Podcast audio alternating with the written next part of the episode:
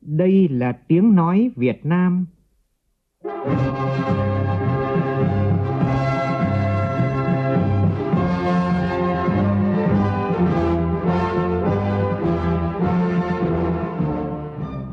là tiếng nói Việt Nam, phát thanh từ Hà Nội, thủ đô nước Cộng hòa xã hội chủ nghĩa Việt Nam.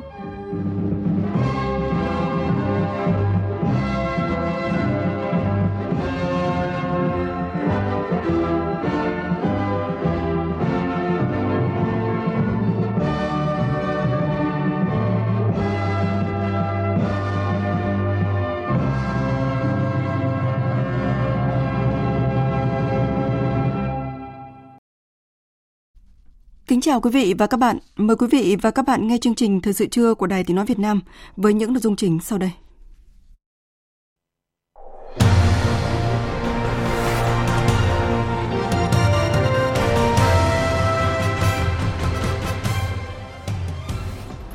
Sáng nay tại Hà Nội diễn ra diễn đàn doanh nghiệp khu vực Singapore lần thứ 7 với chủ đề Tăng cường hợp tác khu vực để tăng trưởng bền vững.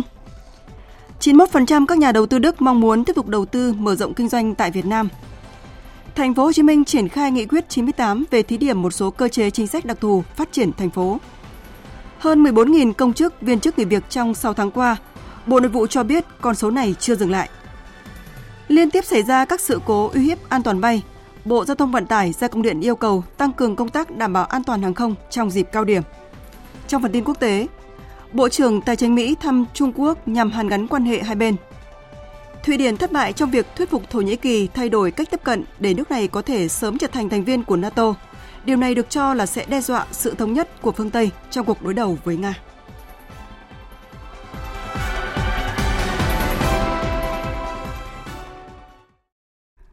Bây giờ là nội dung chi tiết. Thưa quý vị và các bạn, sáng nay tại Hà Nội diễn ra diễn đàn doanh nghiệp khu vực Singapore lần thứ 7 với chủ đề Tăng cường hợp tác khu vực để tăng trưởng bền vững. Tới dự và phát biểu tại diễn đàn, Bí thư Trung Đảng, Phó Thủ tướng Lê Minh Khái nhấn mạnh, bước sang thập kỷ thứ 6 của quan hệ song phương Việt Nam Singapore, tiềm năng hợp tác của hai nước còn rất phong phú, cần tiếp tục được thúc đẩy. Phóng viên Văn Hiếu đưa tin.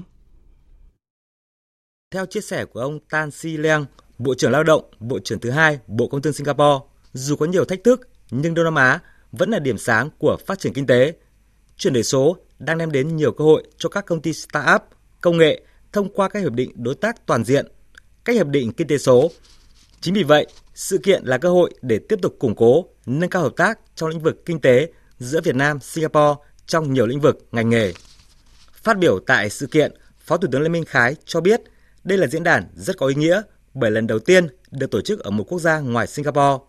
Đặc biệt, được diễn ra nhân dịp hai nước kỷ niệm 50 năm thiết lập quan hệ ngoại giao và 10 năm thiết lập quan hệ đối tác chiến lược giữa Việt Nam Singapore. Hợp tác kinh tế, đầu tư, thương mại chiếm vị trí quan trọng trong mối quan hệ đối tác chiến lược Việt Nam Singapore, luôn được quan tâm thúc đẩy phát triển toàn diện. Phó Thủ tướng Lê Minh Khái nêu rõ, Việt Nam mong muốn Singapore với vai trò là trung tâm tài chính hàng đầu khu vực và là nơi đặt trụ sở của các tập đoàn đa quốc gia, các quỹ đầu tư hàng đầu thế giới sẽ tiếp tục hỗ trợ Việt Nam tiếp cận các nguồn đầu tư dịch chuyển, các nguồn tài chính xanh bền vững. Đồng thời, Phó Thủ tướng định hướng mở rộng phạm vi hợp tác, phát huy vai trò và hiệu quả của khuôn khổ hợp tác kết nối hai nền kinh tế Việt Nam Singapore với đầu mối là Bộ Kế hoạch và Đầu tư của Việt Nam. Một thông tin tích cực trong thu hút đầu tư. Theo kết quả khảo sát của Hiệp hội các phòng công nghiệp và thương mại Đức, 91% các nhà đầu tư của nước này mong muốn tiếp tục đầu tư, mở rộng hoạt động kinh doanh tại Việt Nam và khoảng 40% trong đó có kế hoạch bổ sung lực lượng lao động. Trong khi đó, 88% số doanh nghiệp tham gia khảo sát tự tin với tình hình kinh doanh của họ tại Việt Nam và gần một nửa số doanh nghiệp kỳ vọng tăng trưởng kinh tế sẽ tiếp tục ổn định, trong khi 21% tin tưởng tình hình sẽ cải thiện. Các doanh nghiệp Đức đánh giá nhờ việc triển khai nhanh chóng các kế hoạch hành động của chính phủ và điều kiện kinh tế vĩ mô ổn định, Việt Nam đã duy trì được tốc độ tăng trưởng kinh tế tích cực. Bởi vậy, các doanh nghiệp Đức đang hoạt động tại Việt Nam trở nên lạc quan hơn so với năm 2022. Theo các doanh nghiệp Đức, nền kinh tế Việt Nam được kỳ vọng sẽ phục hồi tăng trưởng trong trung hạn nhờ sự thúc đẩy bởi nhiều yếu tố từ các hiệp hội thương từ các hiệp định thương mại tự do FTA, đặc biệt là hiệp định thương mại tự do giữa EU và Việt Nam EVFTA, việc triển khai chiến lược Trung Quốc cộng một, xu hướng toàn cầu về dịch chuyển và đa dạng hóa chuỗi cung ứng sản xuất đến các trung tâm sản xuất có tính cạnh tranh cao tại Đông Nam Á và dòng vốn đầu tư xanh. 57% nhà đầu tư Đức tại Việt Nam ưu tiên đa dạng hóa chuỗi cung ứng của họ, trong đó Việt Nam là lựa chọn hàng đầu, tiếp theo là Malaysia và Thái Lan. Từ thực tế này, Phòng Công nghiệp và Thương mại Đức tại Việt Nam đã đề xuất những lĩnh vực trọng tâm để tăng cường hơn nữa sức hấp dẫn của môi trường đầu tư tiềm năng của Việt Nam gồm cùng hợp tác và nỗ lực giải quyết tình trạng thiếu hụt lực lượng lao động lành nghề bằng các trang bị cho người lao động các kỹ năng theo tiêu chuẩn của Đức, tận dụng cách mạng công nghiệp 4.0 và chuyển đổi kỹ thuật số, ưu tiên nâng cao năng lực cạnh tranh của các nhà cung cấp địa phương để duy trì vai trò của họ trong chuỗi cung ứng toàn cầu và của Đức. Theo kế hoạch vào chiều nay, Thường trực Chính phủ có cuộc họp trực tuyến với Thành phố Hồ Chí Minh triển khai nghị quyết số 98 về thí điểm một số cơ chế chính sách đặc thù phát triển Thành phố Hồ Chí Minh sẽ chính thức có hiệu lực từ ngày 1 tháng 8 tới. Đây là bước khởi động rất kịp thời khi nghị quyết vừa chính thức được ban hành. Phóng viên Hà Khánh thông tin. Nghị quyết 98 về thí điểm một số cơ chế chính sách đặc thù phát triển thành phố Hồ Chí Minh có 12 điều, nghị quyết với 44 cơ chế chính sách gồm 7 cơ chế kế thừa từ nghị quyết 54, 4 cơ chế đã ban hành cho các địa phương khác, 6 cơ chế đang quá trình trao đổi thông qua, thời gian tới mà thành phố Hồ Chí Minh được đi trước, 27 cơ chế chính sách chỉ dành riêng cho thành phố Hồ Chí Minh. Theo giáo sư tiến sĩ Hoàng Văn Cường, Ủy viên Ủy ban Tài chính Ngân sách của Quốc hội, đây là cơ chế chính sách đặc thù khổng lồ nhất từ trước đến nay mà Quốc hội thông qua. Đây cũng là một cái nghị quyết cơ chế đặc thù khổng lồ nhất trong tất cả những các cái cơ chế đặc thù từ trước đến nay. Đấy là những cái nó thể hiện rằng là so với các cái địa phương khác là chúng ta đã có những cái đi trước đó. Ngoài ra thì 27 cái cơ chế chính sách là chỉ riêng thành phố Hồ Chí Minh có, thể hiện một cái sự là vượt trội, thể hiện một cái sự là riêng có ngay Hà Nội chúng ta biết rằng là có cái ờ, luật thủ đô tức là coi như là một nơi mà có luật riêng nhưng mà cũng không có được các cái cơ chế chính sách đặc thù như thế này. Tiến sĩ Trần Du Lịch phân tích để thực hiện hiệu quả nghị quyết 98, thành phố cần phải làm đồng hành ba vấn đề là thể chế, tổ chức bộ máy vận hành và cán bộ công chức. Phải có chế độ đãi ngộ xứng đáng cũng như có cơ chế bảo vệ làm rõ trách nhiệm để an tâm cống hiến. Tôi tin rằng với lực lượng hiện nay cán bộ công chức thành phố này không phải là trốn trách nhiệm mà tôi nghĩ rằng nếu trách nhiệm rõ họ sẽ làm. Còn nếu lờ mờ hiện nay lờ mờ không ai dám làm. Nôm na thế nếu rõ ràng tôi làm chẳng vấn đề gì cả và lần này tôi nghĩ rằng những cái nó rõ và nhiều điểm trong nghị quyết này nó rất rõ Phó giáo sư tiến sĩ Trần Đình Thiên, nguyên Viện trưởng Viện Kinh tế Trung ương cho rằng vai trò của yếu tố con người là rất quan trọng. Nghị quyết có ưu việt đến đâu thì con người vẫn là then chốt tổ chức bộ máy chức năng của thành phố phải khác với các tỉnh thành khác. Theo Phó Giáo sư Tiến sĩ Trần Đình Thiên, nghị quyết mới có thêm nhiều cơ chế khuyến khích như thành phố được tự quyết việc trả lương, trả thù lao, hỗ trợ. Việc tự quyết gắn liền với đòi hỏi công việc chứ không phải là thiết kế bộ máy.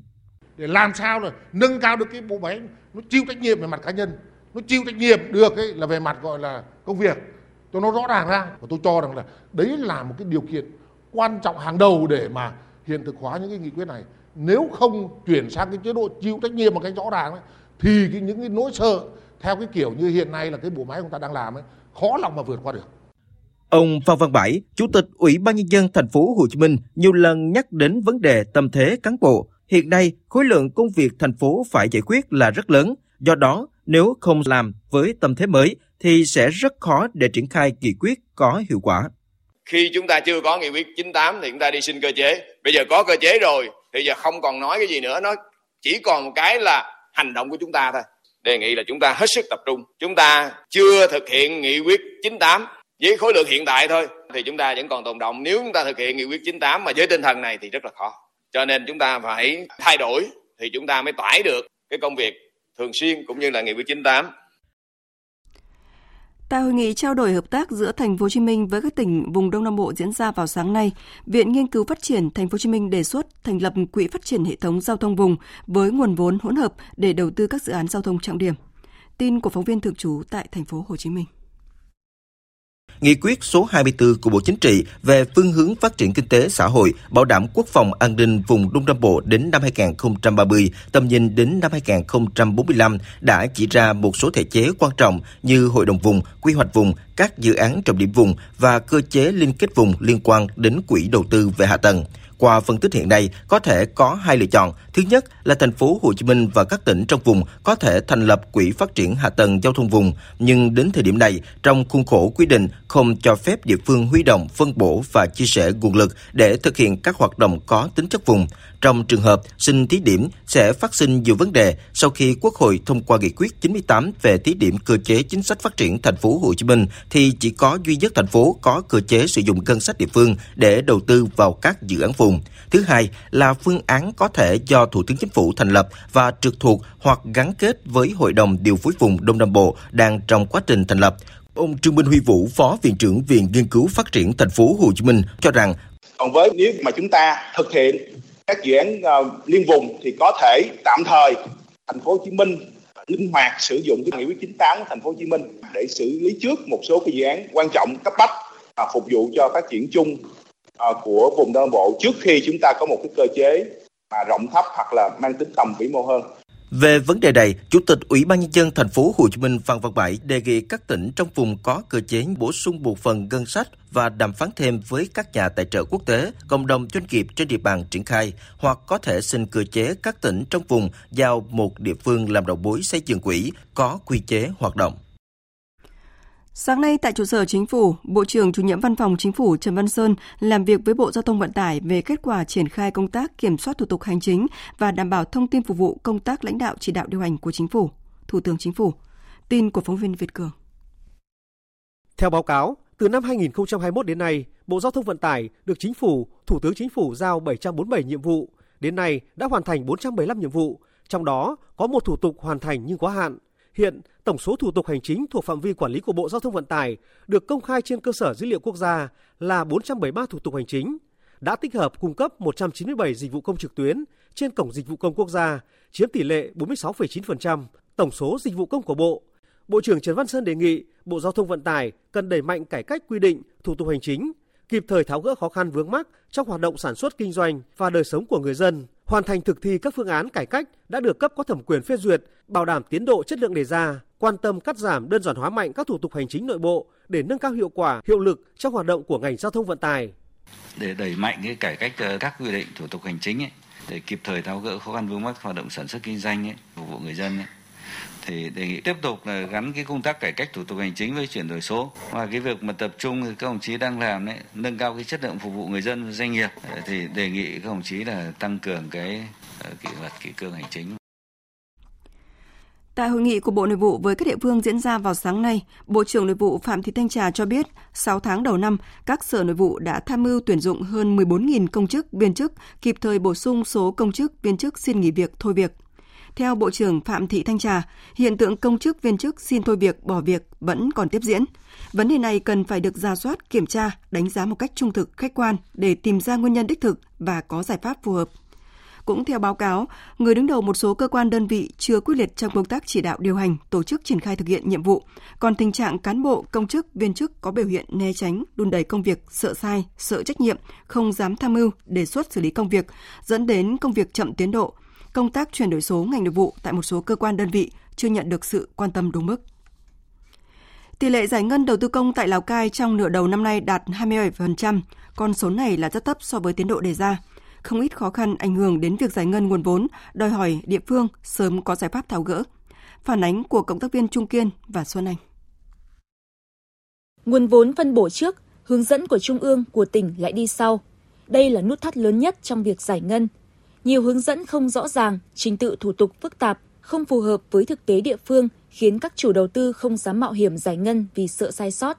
Ông Lê Ngọc Dương, Chủ tịch Ủy ban nhân dân huyện Mường Khương cho biết những cái vướng mắc ở trong cái việc mà giải ngân các nguồn vốn ờ, sự nghiệp của chương trình mục tiêu quốc gia thì nó chủ yếu là hiện nay là liên quan đến cái thủ tục hướng dẫn của trung ương.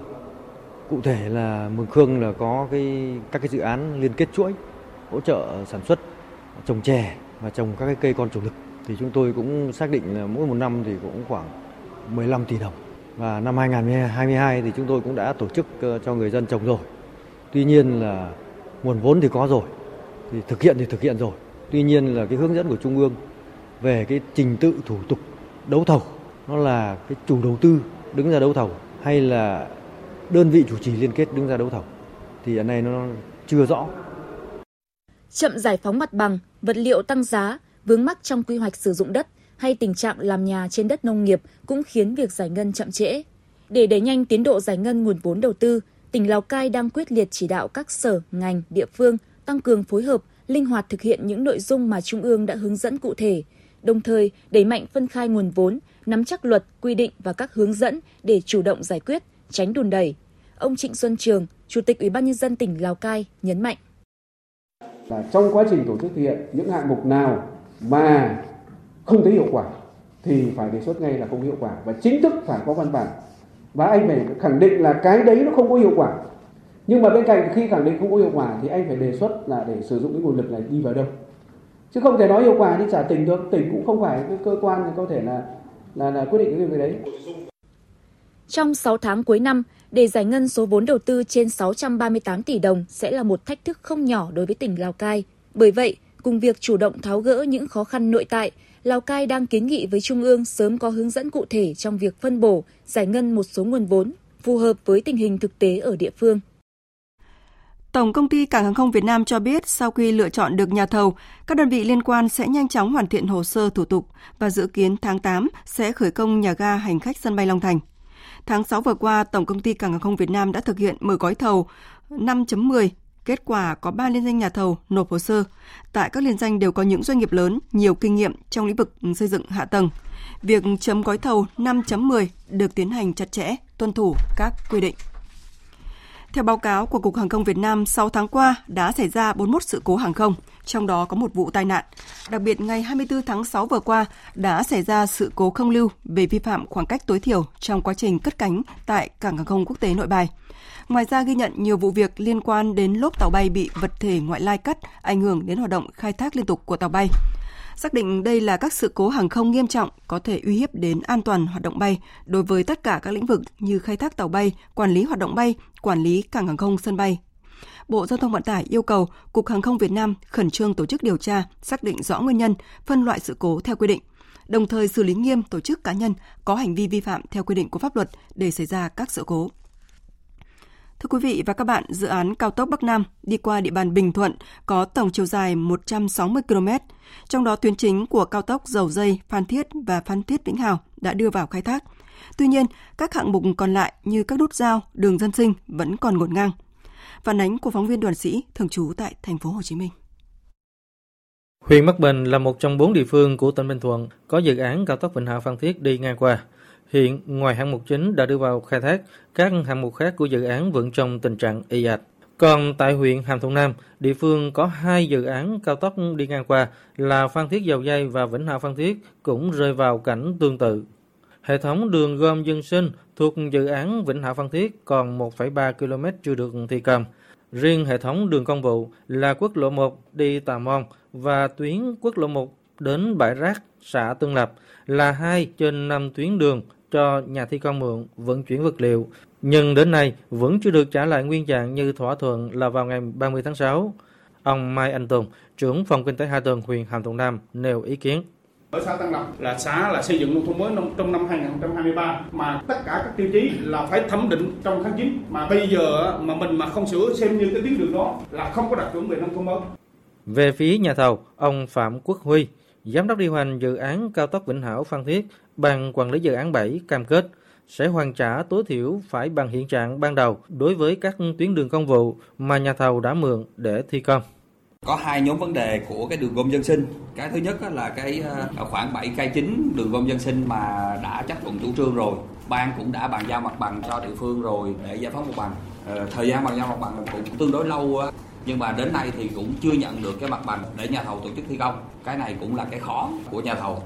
Còn ông Nguyễn Công Hợp, Phó Giám đốc điều hành dự án cao tốc Phan Thiết Dầu Dây, Ban quản lý dự án Thăng Long cho biết. Cái đấy thì cũng giống như là ý kiến của ban 7 lúc nãy thôi. Cái đấy thì là cái cam kết của uh, nhà thầu khi đưa vào dự án thì có mượn đường của địa phương, cái đấy phải hoàn trả. Vì là cái đường đấy thì vẫn là đang vận chuyển. Thôi xin các anh sang đến ờ, 15 ờ, tháng 8 đi. Vào trưa nay, Sở Giáo dục Đào tạo Thành phố Hồ Chí Minh đã công bố điểm chuẩn lớp 10 vào các trường Trung học phổ thông công lập năm học 2023-2024 trên địa bàn. Theo đó, trường Trung học phổ thông Nguyễn Thượng Hiền ở quận Tân Bình tiếp tục dẫn đầu điểm chuẩn nguyện vọng 1 với 25,5 điểm. Tổng chỉ tiêu tuyển sinh của 114 trường trung học phổ thông công lập tại thành phố Hồ Chí Minh là 77.294 học sinh. Như vậy sẽ có hơn 18.000 thí sinh không trúng tuyển lớp 10 công lập, buộc phải rẽ hướng qua các trường trung học phổ thông dân lập, tư thục, trung tâm giáo dục nghề nghiệp, giáo dục thường xuyên và trường trung cấp. Hơn 51.000 hơn 51 tỷ đồng là số tiền Hội Chữ thập đỏ tỉnh Đắk Lắk vận động được trong nửa đầu năm nay để triển khai công tác xã hội, nhân đạo với nhiều hoạt động thiết thực. Phóng viên Hứa Xíu thông tin.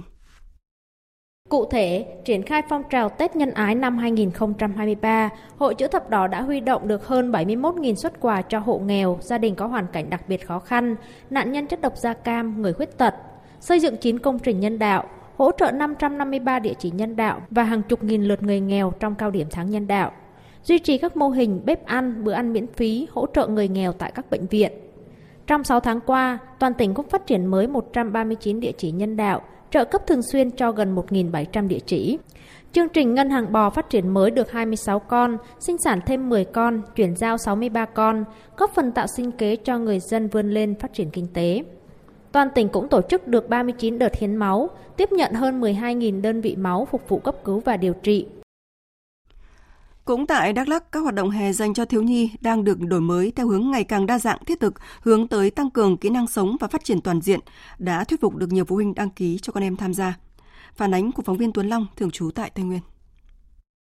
Hè năm 2023 này là kỳ nghỉ đáng nhớ với em Huỳnh Tấn Đạt lớp 5 trường tiểu học Lê Hồng Phong, huyện Mờ Rắc, khi được bố mẹ cho tham gia đợt trải nghiệm làm cảnh sát phòng cháy chữa cháy tại Trung tâm Chỉ huy Cảnh sát phòng cháy chữa cháy và cứu nạn cứu hộ Công an tỉnh Đắk Lắk. Trong đợt trải nghiệm này, Đạt được lên xe cứu hỏa, kéo ống chữa cháy cùng các chiến sĩ cảnh sát phòng cháy chữa cháy và thực hành các kỹ năng phun nước dập lửa, thoát hiểm trong tình huống thiên tai hỏa hoạn.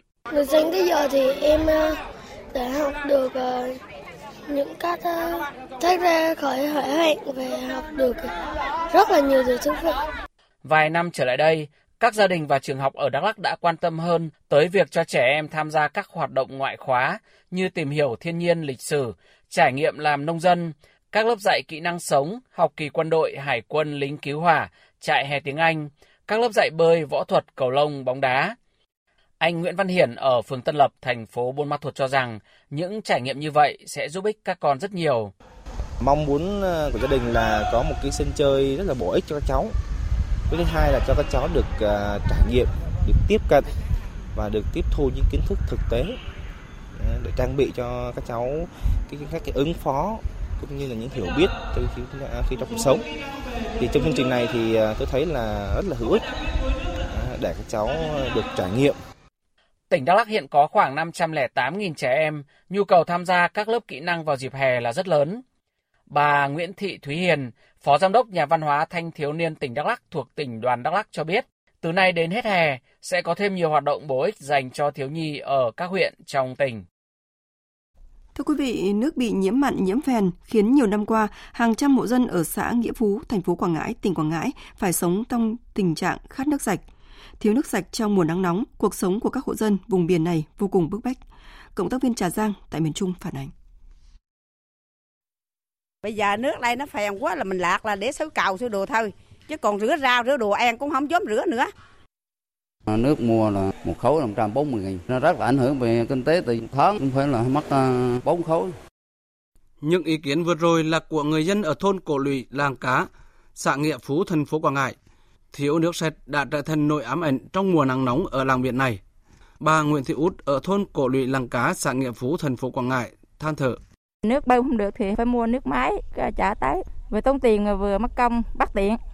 Không chỉ các hộ dân sử dụng giếng khoan mà cả những gia đình sử dụng nước máy trên địa bàn xã Nghĩa Phú, thành phố Quảng Ngãi cũng lâm vào cảnh thiếu nước sạch trong mùa nắng nóng. Nguyên nhân là hệ thống cấp nước sạch ở xã Nghĩa Phú chỉ mới cung cấp cho khoảng 1 phần tư số hộ dân toàn xã. Ông Nguyễn Hương ở xã Nghĩa Phú, thành phố Quảng Ngãi cho biết. Chỉ có bơm những đó, nước nó phản, nước nó hầu thú. Dân ở đây gặp chính quyền địa phương cái nghị rất là nhiều lần, à, tại vì nó có đường ống nước sạch của cấp nước thành phố thì ngon qua, thường lượng hoài mà không được. Nghịch lý thay, dù đường ống dẫn nước đã đi qua địa bàn xã Nghĩa Phú, thành phố Quảng Ngãi, nhưng người dân nơi đây chưa có nước sử dụng. Trung tâm nước sạch và vệ sinh môi trường nông thôn tỉnh Quảng Ngãi đang phải mua nước sạch của công ty cổ phần cấp thoát nước và xây dựng Quảng Ngãi để cung cấp lại cho người dân xã Nghĩa Phú. Ông Phan Thành Sơn, Phó Chủ tịch Ủy ban nhân dân xã Nghĩa Phú, thành phố Quảng Ngãi kiến nghị chính quyền địa phương cũng có làm cái tờ trình gửi cho ủy ban thành phố để kiến nghị với tỉnh là có thể là sẽ bón nước cho dân trước ví dụ như là chấp nhận cái giá mức 11 ngàn đi có cơ quan chức năng của tỉnh sẽ cân nhắc cái việc giá trước mắt thì mình bà con nhân dân cái giá 11 ngàn họ cũng đồng ý thì mình nên là để cho bà con sời trong cái mùa nắng nắng mùa khô này Tại tỉnh Bạc Liêu, sạt lở diễn biến phức tạp ảnh hưởng đến đời sống sản xuất của người dân. Vụ sạt lở mới nhất vào đêm qua tại ấp 4, thị trấn Gành Hào, huyện Đông Hải. Vị trí sạt lở đất có xây dựng kè bê tông dài 50m, rộng 40m. Trước đó trong tháng 6 liên tiếp xảy ra sạt lở tại ấp Canh Điền, xã Long Điền Tây, huyện Đông Hải. Mặc dù mới bước vào đầu mùa mưa, nhưng tình hình sạt lở trên địa bàn tỉnh Bạc Liêu diễn biến khó lường, gây thiệt hại lớn và ảnh hưởng đến đời sống sinh hoạt của hộ dân. Trước tình hình này, các ngành chức năng của tỉnh Bạc Liêu đã tăng cường kiểm tra những nơi có nguy cơ sạt lở trên địa bàn thị xã, đồng thời đẩy mạnh tuyên truyền trên hệ thống loa truyền thanh để người dân chủ động tự di rời đến nơi an toàn, nâng cao cảnh giác đối với những khu vực sạt lở, giảm thiểu tối thiểu thiệt hại khi có sạt lở xảy ra. Tiếp theo sẽ là một số thông tin về thời tiết. Hôm nay, suốt dọc từ Thanh Hóa đến Phú Yên tiếp tục xảy ra nắng nóng gai gắt, nhiệt độ cao nhất từ 36 đến 39 độ, có nơi nắng nóng đặc biệt gai gắt trên 39 độ. Trời nóng nhất trong khoảng thời gian từ 11 giờ đến 17 giờ. Bắc Bộ cũng nắng nóng trên diện rộng, trong đó khu vực vùng núi và trung du Bắc Bộ nhiệt độ phổ biến 35 đến 37 độ. Khu vực đồng bằng Bắc Bộ, Hòa Bình gai gắt hơn, nhiệt độ cao nhất có thể lên tới 39 độ. Các chuyên gia khuyến cáo người dân cần hạn chế ra ngoài trời nắng trong khoảng từ giờ cho đến 16 giờ. Những người đang ở trong phòng điều hòa, nhiệt độ thấp không nên đi ra ngoài trời nắng đột ngột mà cần phải có một khoảng thời gian để cơ thể thích nghi với môi trường bên ngoài bằng cách tăng nhiệt độ điều hòa trong phòng hoặc ngồi nghỉ trong bóng mát trước khi đi ra ngoài trời. Mặc quần áo sáng màu, thoáng mát, thấm mồ hôi, tăng cường ăn các loại rau xanh và hoa quả, đặc biệt cần uống tối thiểu từ 1 lít rưỡi đến 2 lít nước mỗi ngày. Tây Nguyên và Nam Bộ trời nắng chủ yếu trong buổi sáng và trưa, nhiệt độ cao nhất ở Tây Nguyên khoảng 30 đến 33 độ, thành phố Hồ Chí Minh và các tỉnh thành Nam Bộ từ 31 đến 34 độ. Buổi chiều, mưa rông sẽ quay trở lại hai khu vực này. Tuy ít điểm mưa to, lượng mưa chủ yếu dưới 25 mm, nhưng trong cơn rông quý vị cũng cần đề phòng sấm sét, gió giật mạnh.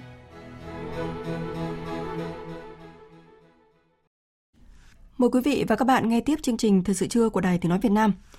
Ngày 4 tháng 7 năm 2023, tại thành phố Quảng Châu, tỉnh Quảng Đông, Trung Quốc, Việt Nam và Trung Quốc đã tổ chức đàm phán vòng 16 nhóm công tác về vùng biển ngoài cửa Vịnh Bắc Bộ và vòng 13 nhóm công tác bàn về hợp tác cùng phát triển trên biển.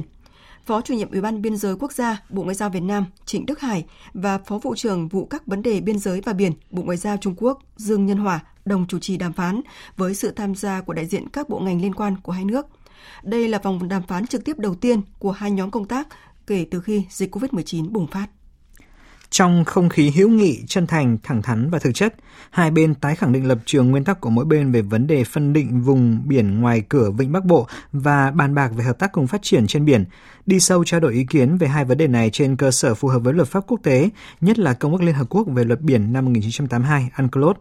Hai bên nhất trí tôn trọng mối quan tâm hợp pháp chính đáng của nhau – thực hiện nghiêm túc nhận thức chung quan trọng đạt được giữa lãnh đạo hai đảng, hai nước và thỏa thuận về những nguyên tắc cơ bản chỉ đạo giải quyết vấn đề trên biển Việt Nam Trung Quốc, thúc đẩy đồng bộ bàn bạc về phân định vùng biển ngoài cửa Vịnh Bắc Bộ và bàn bạc về hợp tác cùng phát triển trên biển, cố gắng sớm đạt được tiến triển thực chất theo tinh thần tuần tự tiệm tiến, dễ trước khó sau. Hai bên nhất trí nỗ lực thúc đẩy hợp tác trên biển, trong đó có việc sớm đàm phán ký kết hiệp định mới về hợp tác nghề cá Vịnh Bắc Bộ, góp phần duy trì hòa bình, ổn định ở Biển Đông và khu vực, đóng góp tích cực cho sự phát triển của quan hệ đối tác hợp tác chiến lược toàn diện Việt Nam Trung Quốc. Tiếp theo là một số thông tin quốc tế đáng chú ý. Bộ trưởng Tài chính Mỹ Janet Yellen hôm qua đã tới Bắc Kinh bắt đầu chuyến thăm Trung Quốc trong thời gian 4 ngày. Bà Yellen là thành viên thứ hai trong nội các của Tổng thống Joe Biden tới Trung Quốc trong những tuần gần đây, khi hai nền kinh tế lớn nhất thế giới tìm cách hàn gắn quan hệ sau một loạt căng thẳng song phương. Tổng hợp của biên tập viên Hạnh Phúc. Dự kiến trong thời gian thăm Trung Quốc từ ngày mùng 6 đến mùng 9 tháng 7, Bộ trưởng Tài chính Mỹ Janet Yellen sẽ hội kiến với Thủ tướng Trung Quốc Lý Cường, nguyên Phó Thủ tướng phụ trách vấn đề tài chính Lưu Hạc cũng như cộng đồng doanh nghiệp Trung Quốc. Bản thân bà Yellen hy vọng chuyến thăm sẽ góp phần xây dựng mối quan hệ kinh tế lành mạnh giữa hai nước. Trung Mỹ nên xây dựng mối quan hệ kinh tế lành mạnh và tôi nghĩ điều này có lợi cho cả hai bên. Mặc dù chúng tôi còn tồn tại nhiều bất đồng, nhưng tôi hy vọng thông qua chuyến đi lần này, Trung Mỹ sẽ thiết lập được sự liên lạc. Họ có một ekip lãnh đạo mới và chúng tôi cần làm quen với nhau.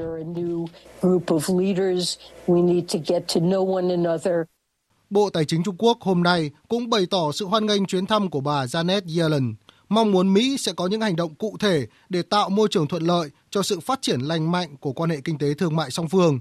Tuy nhiên, bên cạnh những sự kỳ vọng, cũng có ý kiến cho rằng Mỹ phải hạn chế sự lạm dụng khái niệm an ninh quốc gia trong các lĩnh vực hợp tác với Trung Quốc. Chu Dân, nguyên Phó Tổng Giám đốc Quỹ tiền tệ quốc tế IMF cho biết. Trung Quốc và Mỹ là hai nền kinh tế quan trọng của thế giới và quan hệ kinh tế và thương mại tồi tệ giữa hai nước sẽ dẫn đến các mâu thuẫn về chính trị. Việc Mỹ vạch ra các ranh giới dựa trên an ninh quốc gia sẽ không tốt cho toàn thế giới nói chung và quan hệ Trung Mỹ nói riêng.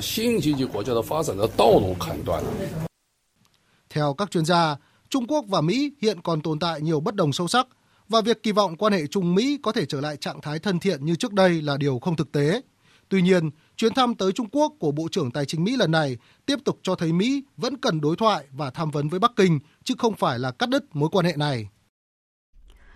Xung đột bạo lực giữa Israel và Palestine có dấu hiệu leo thang nguy hiểm.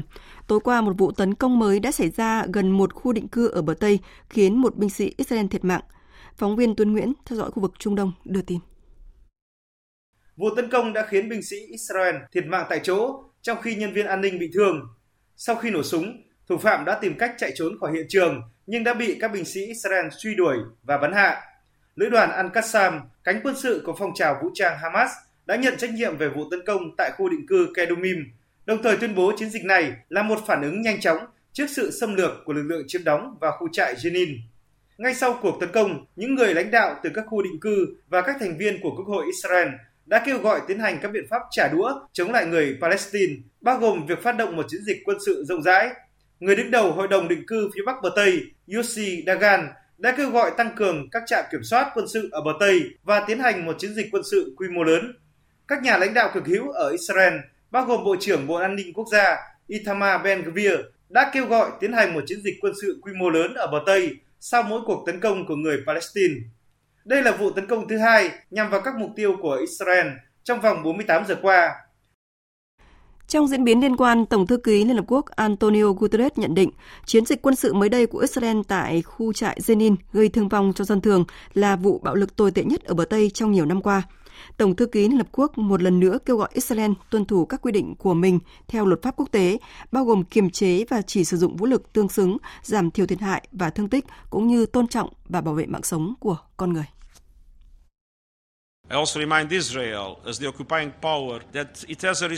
Tôi muốn nhắc nhở Israel cần có trách nhiệm đảm bảo rằng dân thường phải được bảo vệ trước mọi hành vi bạo lực, Tôi hiểu mối quan ngại chính đáng của Israel đối với an ninh của nước này, nhưng leo thang căng thẳng không phải là câu trả lời.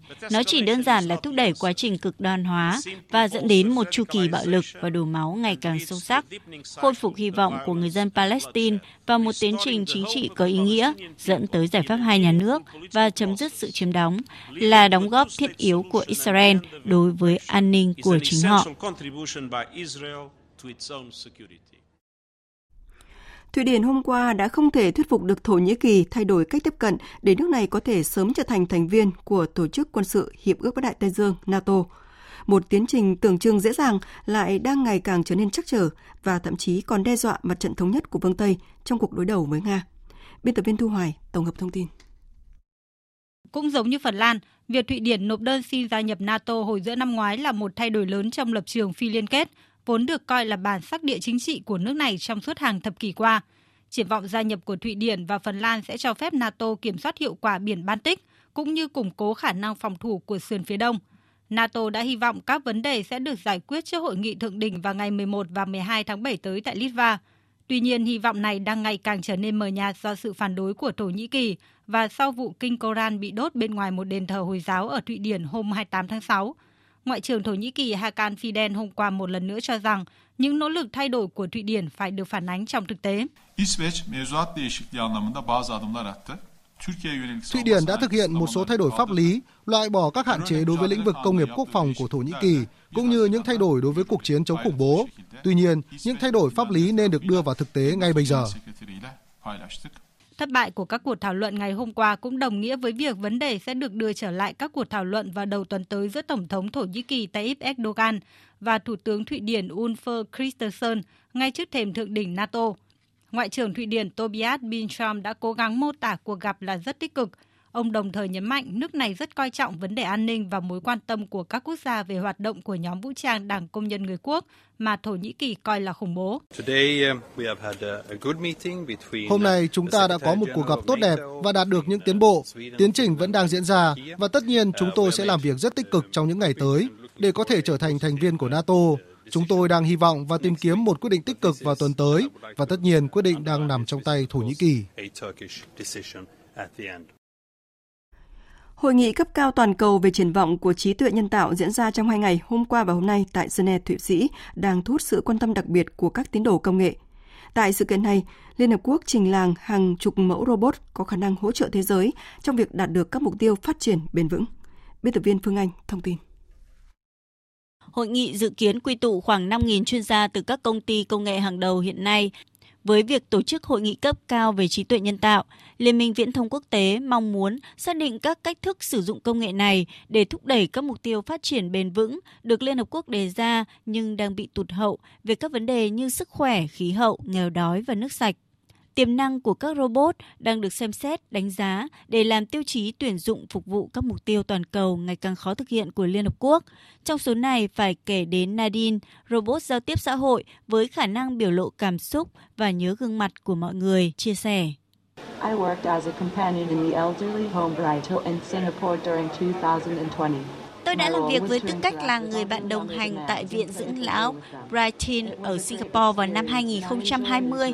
Nhiệm vụ của tôi là tương tác với người cao tuổi theo yêu cầu của họ và chơi với họ.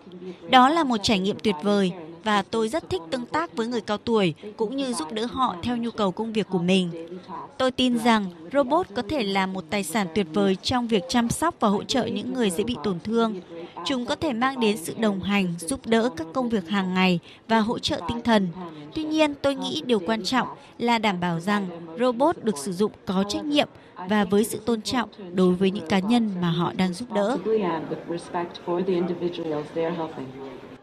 Chuyên gia của Liên minh Viễn thông Quốc tế đánh giá trong vòng 5 năm tới, thế giới sẽ chứng kiến sự phát triển mạnh mẽ của robot như cách mà trí tuệ nhân tạo tạo sinh đằng sau các chatbot như ChatGPT đã trở thành xu hướng chủ đạo trong thời gian qua. Điểm nhấn đặc biệt của hội nghị năm nay sẽ là cuộc họp báo lần đầu được tổ chức giữa robot và con người, nơi mà một nhóm robot sẽ nhận và trả lời câu hỏi từ các phóng viên. Sự kiện còn tăng thêm phần hấp dẫn và thú vị với sự góp mặt của ca sĩ robot Desdemona. Tôi đang ở Geneva và tôi đã sẵn sàng khuấy động thế giới này bằng những dung cảm hoang dã và khác biệt của mình. Đã đến lúc phá bỏ những ràng buộc của thế giới tự nhiên và tạo ra một điều gì đó mới mẻ và đẹp đẽ. Lao động, công đoàn Lao động, công đoàn Thưa quý vị, liên quan đến vụ hàng trăm công nhân ở Bình Dương đình công, sáng nay công nhân vẫn chưa quay trở lại công ty làm việc. Ban chấp hành công đoàn công ty đang vận động tuyên truyền để công nhân chia sẻ khó khăn với doanh nghiệp. Tin của phóng viên Thiên Lý thường trú tại thành phố Hồ Chí Minh. Theo ban chấp hành công đoàn công ty cổ phần Green River Furniture, công ty chuyên sản xuất gỗ ở phường Uyên Hưng, thành phố Tân Uyên, qua trao đổi công nhân mong muốn công ty không giảm lương thưởng tháng 13 của năm nay – năm 2024, nếu tình hình kinh tế khó khăn, công ty có thể cắt giảm nhưng cần thông báo trước cho công nhân. Một số trường hợp khác cho rằng nếu cắt giảm 50% lương thưởng tháng 13 thì công ty nên có thêm chế độ khác để hỗ trợ công nhân giảm bớt gánh nặng cuộc sống. Sáng nay, Ban chấp hành công đoàn công ty đã thông tin lại nguyện vọng của công nhân cho Ban Giám đốc. Trước áp lực vì thiếu đơn hàng, doanh thu giảm mạnh không đủ khả năng chi trả, nên Ban Giám đốc vẫn giữ phương án chi trả 50% lương thưởng tháng 13 cho công nhân kèm theo tiền thâm niên Năm 2024, đơn hàng trở lại như ban đầu sẽ giữ tiền thưởng lương tháng 13 cho công nhân đủ một tháng. Nếu trường hợp công nhân vẫn không đồng tình quay trở lại thì sẽ thông báo tạm ngừng hoạt động. Ngày 1 tháng 7, công ty cổ phần Green River Furniture đã ra thông báo về việc thưởng cuối năm 2023. Do doanh nghiệp khó khăn nên năm nay công nhân chỉ nhận được 50% lương tháng 13 và tiền thâm niên. Năm 2024, tiền thưởng cuối năm sẽ chỉ là thưởng thâm niên. Sau đó, công nhân đã ngưng việc tập thể phản ứng vì không đồng tình với việc cắt giảm lương thưởng tháng 13 và việc chủ doanh nghiệp chưa có thỏa thuận đối thoại với công nhân trước khi ra thông báo.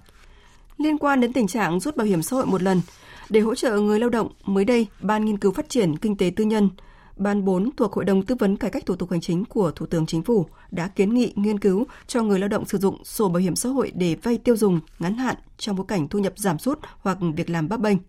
Phóng viên Bích Ngọc phỏng vấn ông Lê Đình Quảng, Phó trưởng ban chính sách pháp luật Tổng Liên đoàn Lao động Việt Nam để làm rõ nội dung này. Mời quý vị cùng nghe. À, thưa ông Lê Đình Quảng ạ, à, quan điểm của ông như thế nào trước kiến nghị là cho người lao động sử dụng sổ bảo hiểm xã hội để vay tiêu dùng ngắn hạn của Ban Nghiên cứu Phát triển Kinh tế Tư nhân mới đây ạ? À, có thể nói cái tình trạng người lao động gặp khó khăn uh, trong cái cuộc sống mà phải uh, sử dụng tín dụng đen rồi các cái biện pháp khác thậm chí có cái tình trạng cắm sổ bảo hiểm xã hội ta gọi là bán lụa non ấy, à, rất là nhiều mà ảnh hưởng đến an sinh xã hội cũng như quyền lợi của người lao động. À, trong cái bối cảnh mà hiện nay chúng ta sửa luật bảo hiểm xã hội thì cũng có cái đề xuất cho phép người lao động sử dụng sổ bảo hiểm xã hội làm cái tài sản thế chấp để được tiếp cận với nguồn vốn vay từ ngân hàng. Thì đây là một cái đề xuất xuất phát từ thực tiễn khó khăn. Tuy nhiên chúng tôi cho rằng là đây là vấn đề cần suy nghĩ. Quan điểm của chúng tôi trước tiên chúng ta phải tháo gỡ khó khăn tức là phải làm sao cho người lao động dễ dàng tiếp cận được các cái nguồn vay một cách rất là thuận lợi trong cái điều kiện của họ khi họ gặp khó khăn để tránh cái tín dụng đen. Đồng thời chúng ta phải mở rộng các cái quyền lợi tạo ra một cái sự linh hoạt à, cho người lao động để mà khi họ mất việc làm khi họ gặp khó khăn thì họ được tiếp cận và giải quyết không rút bảo hiểm xã hội một lần còn cái việc dùng sổ bảo hiểm xã hội thì tôi nghĩ là cần phải cân nhắc bởi vì cái sổ bảo hiểm xã hội nó là liên quan đến nhiều cái chính sách an sinh xã hội khác và chúng ta cần phải nghiên cứu. Trong quy định này chúng ta đã có rất là rõ là không có việc mua bán, thế nhưng các cái đơn vị tín dụng trái phép thì vẫn là cầm cố cái sổ bảo hiểm xã hội của người lao động những năm gần đây. Vậy nên chăng thay vì là ta cấm thì có thể cho phép để có thể kiểm soát một cách ờ, rõ ràng và chặt chẽ hơn ạ? À, tôi nghĩ đây cũng là một cái hướng nghiên cứu. Tuy nhiên là cái vấn đề về cái sổ bảo hiểm xã hội là cái chứng chỉ để chứng nhận để tham gia thì nó còn có nhiều cái vấn đề phức tạp hơn. Đây là vấn đề an sinh xã hội. Chúng ta cũng cần phải nghiên cứu một cách thấu đáo. Chúng tôi rất là chia sẻ về cái khó khăn của người lao động trong một số điều kiện. Nhưng mà tôi nghĩ là theo cái hướng các cái tổ chức tín dụng cần phải có những cái cơ chế để đảm bảo cho cái người lao động có tiếp cận với nguồn vốn khi mà họ gặp khó khăn một cách thuận lợi, dễ dàng hơn là đưa ra cái quy định, lấy cái sổ bảo hiểm xã hội để làm tài sản hoặc là cái vật đảm bảo để được họ tiếp cận. Tổng Liên đoàn Lao động Việt Nam cũng đã triển khai một cái gói hỗ trợ riêng tín dụng, hỗ trợ cho người lao động để phòng ngừa tín dụng đen. Vậy thì hiệu quả của gói hỗ trợ này trong gần một năm qua như thế nào, thưa ông? Khá nhiều người lao động đã được tiếp cận cái nguồn vốn này. Đây là một phần để góp phần giải quyết cái khó khăn cũng như đảm bảo cho người lao động giảm bớt những cái tình trạng như rút bảo hiểm xã hội một lần rồi là tiếp cận về tín dụng đen mà ảnh hưởng đến rất là quyền lợi của người lao động. À, tuy nhiên chúng tôi thấy rằng là vẫn còn có những cái vướng mắc. Vì lãi suất chúng tôi cho rằng là vẫn còn cao, tiếp tục gây khó khăn nếu những cái người mà tiếp cận với nguồn vốn này. Ngoài ra các cái thủ tục cũng đang tiếp tục được cải thiện. Người lao động cũng chưa phải là giải quyết được hoàn toàn những cái vấn đề khó khăn về cái gói hỗ trợ này. Xin trân trọng cảm ơn ông ạ. Tổng Liên đoàn Lao động Việt Nam phối hợp thực hiện.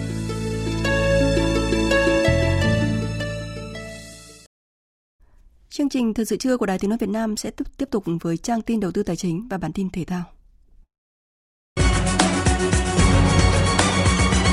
Trang tin đầu tư tài chính. Các biên tập viên Thành Trung và Ngọc Diệu kính chào quý vị và các bạn. Thưa quý vị và các bạn, sáng nay giá vàng thế giới giảm 0,7 đô la Mỹ một ounce, hiện đang giao dịch ở mức 1.911,8 đô la Mỹ một ounce. Trong khi đó, giá vàng trong nước cũng giảm khoảng 100.000 đồng một lượng. Giá vàng miếng SJC được niêm yết ở mức mua vào là 66 triệu 350.000 đồng một lượng và bán ra là 66 triệu 970.000 đồng một lượng.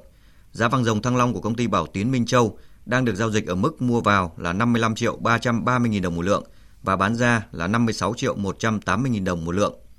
Tỷ giá đô la Mỹ trung tâm hôm nay được Ngân hàng Nhà nước công bố ở mức 23.833 đồng một đô la, tăng 5 đồng so với hôm qua. Tại cuộc làm việc với Hiệp hội Doanh nghiệp vừa và nhỏ Việt Nam tối qua về tình hình hoạt động và các giải pháp tháo gỡ khó khăn cho doanh nghiệp, Thủ tướng Chính phủ Phạm Minh Chính yêu cầu ngân hàng cần tiếp tục nghiên cứu, điều chỉnh điều kiện cho vay thuận lợi hơn, tiết giảm chi phí để hạ lãi suất cho vay. Theo số liệu của Ngân hàng Nhà nước, dư nợ tín dụng đến cuối tháng 6 tăng gần 3,6%, mới đạt 1 phần 3 kế hoạch năm nay là 14 đến 15%. Theo báo cáo của Bộ Xây dựng, trong 6 tháng đầu năm nay, thị trường bất động sản tiếp tục trạng thái trầm lắng. Đặc biệt, dù một số ngân hàng thương mại đã giảm lãi suất cho vay, nhưng hoạt động tại thị trường bất động sản vẫn chưa sôi động trở lại. Trong 6 tháng qua, có khoảng 187.000 giao dịch thành công, đạt 36,13% so với 6 tháng cuối năm 2022. Lượng giao dịch giảm chủ yếu tập trung phân khúc đất nền. Về diễn biến thị trường chứng khoán, thưa quý vị và các bạn, sáng nay áp lực bán không quá lớn nhưng lan rộng thị trường khiến VN Index tiếp tục mở cửa trong sắc đỏ. Cùng diễn biến chững lại của thị trường, tâm lý thận trọng của nhà đầu tư cũng khiến thanh khoản vẫn ở mức khá thấp. Nhóm cổ phiếu trụ cột chính là ngân hàng, cuối phiên có sự phục hồi để giúp thị trường lấy lại thăng bằng khi mã đầu ngành là VCB. Một trong những nhóm giao dịch ngược dòng thị trường chung là nhóm đầu tư công. Trong đó điểm sáng là cổ phiếu VCG không ngừng nới rộng biên độ tăng nhờ lực cầu hấp thụ mạnh. Kết thúc phiên giao dịch, VN Index tăng 2,01 điểm lên 1.128,23 điểm. HNX Index tăng 0,07 điểm lên 225,15 điểm. Đầu tư tài chính biến cơ hội thành hiện thực. Đầu tư tài chính biến cơ hội thành hiện thực. Thưa quý vị và các bạn, theo báo cáo của Bộ Xây dựng, tính từ đầu năm 2021 đến tháng 5 năm 2023, cả nước chỉ hoàn thành 41 dự án nhà ở xã hội khu vực đô thị, quy mô xây dựng khoảng hơn 19.500 căn. Có nhiều nguyên nhân khiến việc xây dựng nhà ở xã hội rất khó thực hiện nếu không có những giải pháp phù hợp. Đề án xây dựng 1 triệu căn nhà ở xã hội đến năm 2030 khó thành hiện thực. Phản ánh của phóng viên Thành Trung. Ông Huỳnh Thanh Khiết, Phó Giám đốc Sở Xây dựng Thành phố Hồ Chí Minh cho biết, dựa trên đề án xây dựng 1 triệu căn nhà ở xã hội được chính phủ ban hành đầu tháng 4 vừa qua, Thành phố Hồ Chí Minh đã đề ra 5 nhóm giải pháp để thực hiện. Mặc dù vậy, những quy trình, thủ tục hành chính nhiều khê đang khiến cả cơ quan quản lý và doanh nghiệp không biết phải làm thế nào. Chúng tôi tính một cái dự án thông thường nếu mà đất của đơn vị chủ đầu tư, tiền của đơn vị chủ đầu tư bỏ ra mà làm suôn sẻ hết tất cả các giai đoạn đó, theo quy định pháp luật hiện nay của chúng ta cộng lại thì nó quá 360 ngày trong trường hợp mà nó có dính dáng tới phần đất mà thuộc về công sản hoặc đất nhà nước cần phải xử lý, thì nó phải trên 500 ngàn. Dự án nhà ở xã hội nhiều khê còn nhiều hơn. Dự án nhà ở thương mại rất nhiều. Nhà ở xã hội trên quy định là được miễn tiền sử đất. Nhưng chữ miễn này khi qua thuế đó, thứ nhất là phải có cái đơn vị xác định rằng cái việc này đã hoàn thành cái nghĩa vụ về nhà ở xã hội. Thì trong quy định pháp luật mình hiện nay đó, không có đơn vị nào xác định được cái việc đã hoàn thành nghĩa vụ nhà ở xã hội hết. Theo ý kiến của một số chuyên gia Vấn đề cấp bách hiện nay là sớm tháo gỡ quy trình thủ tục pháp lý, quỹ đất, nguồn vốn trong phát triển nhà ở xã hội. Cùng với đó, cần nâng cao trách nhiệm của các địa phương trong việc phát triển nhà ở xã hội, bổ sung các quy định cho phép các địa phương sử dụng một phần diện tích sử dụng đất của các dự án phát triển nhà ở thương mại để đầu tư xây dựng hạ tầng kỹ thuật cho các dự án nhà ở xã hội địa phương. Chuyên gia kinh tế, tiến sĩ Cấn Văn Lực nêu giải pháp. Cái thứ nhất là liên quan đến chuyện đối tượng được mua nhà ở xã hội thì ờ, chúng tôi gợi ý là nên mở rộng hơn. Cái thứ hai là mục đích sử dụng, tức là cho cả mua và cho cả thuê. Cái thứ ba là vị trí của nó là nên bố trí như thế nào cũng cần quy định rõ. Nó đan xen, đan cài với nhà ở thương mại thông thường hay là nó ở một khu riêng. Quy định cái mức lợi nhuận tối đa, nếu mà không có lợi nhuận tối đa thì cái cấu trúc vốn nó phải khác. Tức là ở trong đó, ví dụ vốn nhà nước nó là chi phối, nó là chính thì không nhất thiết nó phải có mức lợi nhuận tối đa nó là 10% hay là 15%.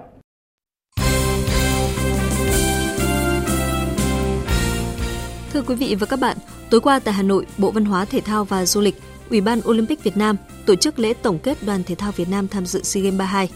Tại đại hội lần này, các vận động viên Việt Nam đã thi đấu xuất sắc, vượt chỉ tiêu đề ra với thành tích 136 huy chương vàng, 105 huy chương bạc và 118 huy chương đồng để xếp vị trí nhất toàn đoàn. Ông Đặng Hà Việt, Cục trưởng Cục Thể dục Thể thao, trưởng đoàn thể thao Việt Nam tham dự SEA Games 32 đánh giá. Về à, thành công của SEA Games thì thật sự đó là một thành công rất là lớn.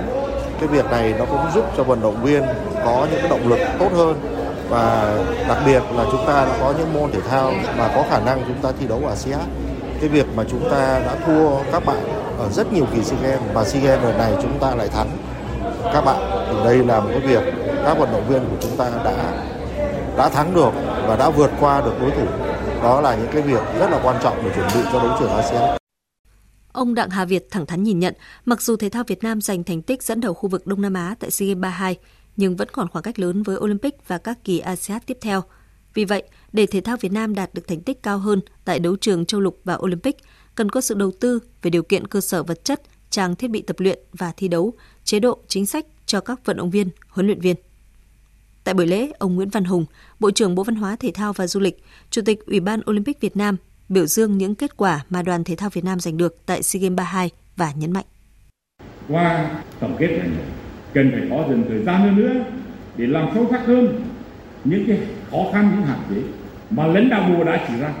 Và khi chúng ta nhìn được thì chúng ta sẽ có giải pháp để khắc đó là tổng kết để ta tìm ra hướng đi mới nhiệm vụ chúng ta sau thi đấu chúng ta bắt đầu tiến ra đại hội của châu Á và trên tinh thần là quyết liệt chủ động hội nhập sâu Câu lạc bộ Hà Nội đã trở thành cựu vương sau khi để thua 1-2 trước câu lạc bộ Viettel ở vòng 1/8 Cúp Quốc gia 2023 diễn ra tối qua. Người ghi bàn ấn định chiến thắng cho Viettel là ngoại binh Jefferson ở phút thứ 77. Bên kia chiến tuyến, huấn luyện viên Thạch Bảo Khanh chia sẻ khá chi tiết về chiến thuật cũng như niềm vui chiến thắng. Với Hà Nội thì chúng tôi ờ, đẩy lên cao để chơi. Với đội Hà Nội mà tụt sâu thì rất là khó. Họ có những cái mũi nhọn đánh đằng sau lưng hậu vệ đối phương. Bằng chứng là cái bàn thắng của Tuấn Hải. Chính vì vậy mà chúng tôi ờ, ém đến đến phút thứ 60 tôi mới tung ờ, cầu thủ tiền đạo của tôi vào kết thúc trận đấu để không phải bước vào loạt penalty và tôi muốn dành cái sức ờ, của Gia Sơn ở những cuối trận khi mà những cái trung vệ của Hà Nội bắt đầu xuống sức Chung niềm vui với Viettel, câu lạc bộ Đông Á Thanh Hóa cũng giành được tấm vé vào tứ kết Cúp Quốc gia 2023 sau khi có chiến thắng dễ dàng 4-0 trước Bà Rịa Vũng Tàu ở vòng 1/8. Sau trận đấu, huấn luyện viên Veliza Popov của Thanh Hóa cho biết. Với trận đấu ngày hôm nay, các cầu thủ Đông Á Thanh Hóa đã chơi rất hay. Tôi đã từng xem Bà Rịa Vũng Tàu thi đấu rồi. Họ chơi tốt và không có sự chênh lệch nhiều. Tôi xin gửi lời chúc mừng tới các cầu thủ và các cổ động viên Thanh Hóa. Và con đường dẫn đến danh hiệu vô địch cúp quốc gia thì không hề dễ dàng gì. Ở các trận đấu còn lại, Hồng Lĩnh Hà Tĩnh và Topelen Bình Định là những cái tên đi tiếp khi vượt qua Long An và Quảng Nam. Đội tuyển U19 nữ Việt Nam có trận mở màn bảng B giải U19 nữ Đông Nam Á 2023 gặp đối thủ U19 nữ Singapore. Trước đối thủ yếu hơn, thầy trò huấn luyện viên Akira dễ dàng đánh bại với tỷ số 5-0, qua đó có 3 điểm đầy thuận lợi. Dù vậy, trả lời họp báo sau trận đấu, huấn luyện viên Akira Iziri chưa thực sự hài lòng với toàn đội. Trận đấu này khó khăn vì trời mưa lớn. Chúng tôi vẫn giành chiến thắng và hoàn thành nhiệm vụ ghi nhiều bàn thắng. Các cầu thủ chỉ mới thi đấu khoảng 60% phong độ. Ban huấn luyện sẽ tính toán lại để giúp các cầu thủ tiến bộ. Nếu không sẽ rất khó thắng ở các trận tiếp theo. Dự báo thời tiết Bản tin dự báo thời tiết chiều và đêm nay. Phía Tây Bắc Bộ chiều nắng nóng có nơi nắng nóng gai gắt, riêng Hòa Bình có nắng nóng gai gắt, có nơi đặc biệt gai gắt. Chiều tối và đêm có mưa rào và rông vài nơi, gió nhẹ, nhiệt độ từ 26 đến 37 độ, có nơi trên 38 độ, riêng Hòa Bình 37 đến 39 độ, có nơi trên 39 độ. Khu vực Đông Bắc Bộ chiều nắng nóng có nơi nắng nóng gai gắt, riêng khu vực Đồng bằng nắng nóng và nắng nóng gai gắt có nơi đặc biệt gai gắt. Chiều tối và đêm có mưa rào và rông vài nơi, gió đông nam đến nam cấp 2 cấp 3, nhiệt độ từ 27 đến 37 độ, có nơi trên 38 độ.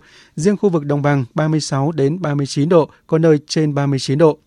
Khu vực từ Thanh Hóa đến Thừa Thiên Huế, chiều nắng nóng và nắng nóng gai gắt, có nơi đặc biệt gai gắt. Chiều tối và đêm có mưa rào và rông vài nơi, gió Tây Nam cấp 2, cấp 3, nhiệt độ từ 27 đến 39 độ, có nơi trên 39 độ. Khu vực từ Đà Nẵng đến Bình Thuận, chiều nắng, riêng phía Bắc có nắng nóng và nắng nóng gai gắt. Chiều tối và đêm có mưa rào và rông vài nơi, gió Tây Nam cấp 2, cấp 3. Nhiệt độ từ 25 đến 38 độ, phía Nam từ 32 đến 35 độ. Tây Nguyên có mưa rào và rông vài nơi, riêng chiều tối và tối có mưa rào và rông rải rác, cục bộ có mưa vừa mưa to, gió Tây Nam cấp 2, cấp 3, nhiệt độ từ 21 đến 33 độ. Khu vực Nam Bộ có mưa rào và rông vài nơi, riêng chiều tối và tối có mưa rào và rông rải rác, cục bộ có mưa vừa mưa to, gió Tây Nam cấp 2, cấp 3, nhiệt độ từ 24 đến 35 độ. Khu vực Hà Nội chiều nắng nóng gai gắt, có nơi đặc biệt gai gắt. Chiều tối và đêm có mưa rào và rông vài nơi, gió đông nam đến nam cấp 2, cấp 3, nhiệt độ từ 28 đến 39 độ. Tin dự báo thời tiết biển. Vịnh Bắc Bộ không mưa, gió đông nam đến nam cấp 5, có lúc cấp 6, giật cấp 7, cấp 8, biển động. Vùng biển từ Quảng Trị đến Quảng Ngãi và vùng biển từ Bình Định đến Ninh Thuận không mưa, gió nam đến đông nam cấp 4, cấp 5. Khu vực Bắc Biển Đông và khu vực quần đảo Hoàng Sa thuộc thành phố Đà Nẵng có mưa rào vài nơi, gió Nam cấp 4, cấp 5. Khu vực giữa Biển Đông có mưa rào và rông rải rác, gió Nam đến Đông Nam cấp 3, cấp 4. Khu vực Nam Biển Đông và khu vực quần đảo Trường Sa thuộc tỉnh Khánh Hòa có mưa rào và rông rải rác, gió Nam cấp 3, cấp 4. Vùng biển từ Bình Thuận đến Cà Mau, vùng biển từ Cà Mau đến Kiên Giang và Vịnh Thái Lan có mưa rào rải rác và có nơi có rông, gió nhẹ. Vừa rồi là thông tin dự báo thời tiết. Bây giờ chúng tôi tóm lược một số tin chính đã phát trong chương trình.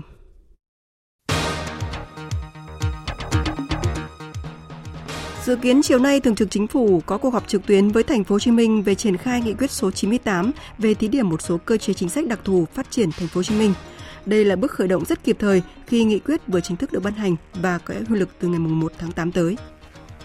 Với chủ đề tăng cường hợp tác khu vực để tăng trưởng bền vững, Diễn đàn Doanh nghiệp khu vực Singapore lần thứ 7 khai mạc sáng nay tại Hà Nội đặt mục tiêu mở rộng mối quan hệ kinh tế và tạo sự gắn kết chặt chẽ giữa Singapore và Việt Nam.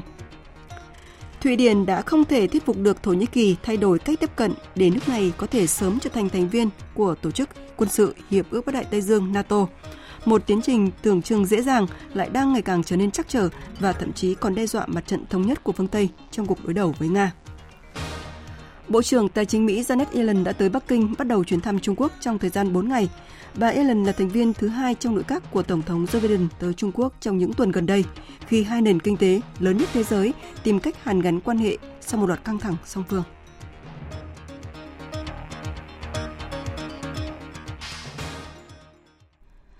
Phần tóm lược những tin chính vừa rồi đã kết thúc chương trình Thật sự trưa nay của Đài Tiếng Nói Việt Nam. Chương trình do các biên tập viên Minh Châu, Thu Hòa và Hoàng Ân thực hiện với sự tham gia của kỹ thuật viên Tuyết Mai, chịu trách nhiệm nội dung Lê Hằng. Cảm ơn quý vị và các bạn đã dành thời gian lắng nghe.